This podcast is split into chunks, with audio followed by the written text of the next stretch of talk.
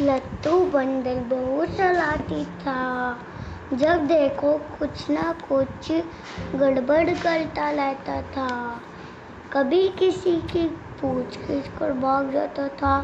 कभी खींची कर दूसरों को मज़ाक उड़ाता था। लत्तू की माँ उसे लो समझाती पर वह नहीं मानता। एक दिन लट्टू ने गुलाब का ए, एक पौधा देखा। देखा।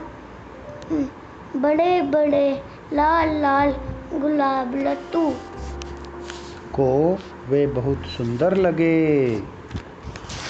लट्टू ने एक गुलाब को तोड़ने के लिए हाथ बढ़ाया। उसे अचानक किसी के रोने की आवाज़ सुनाई दी। लट्टू ने ध्यान से देखा पर वहाँ कोई नहीं था।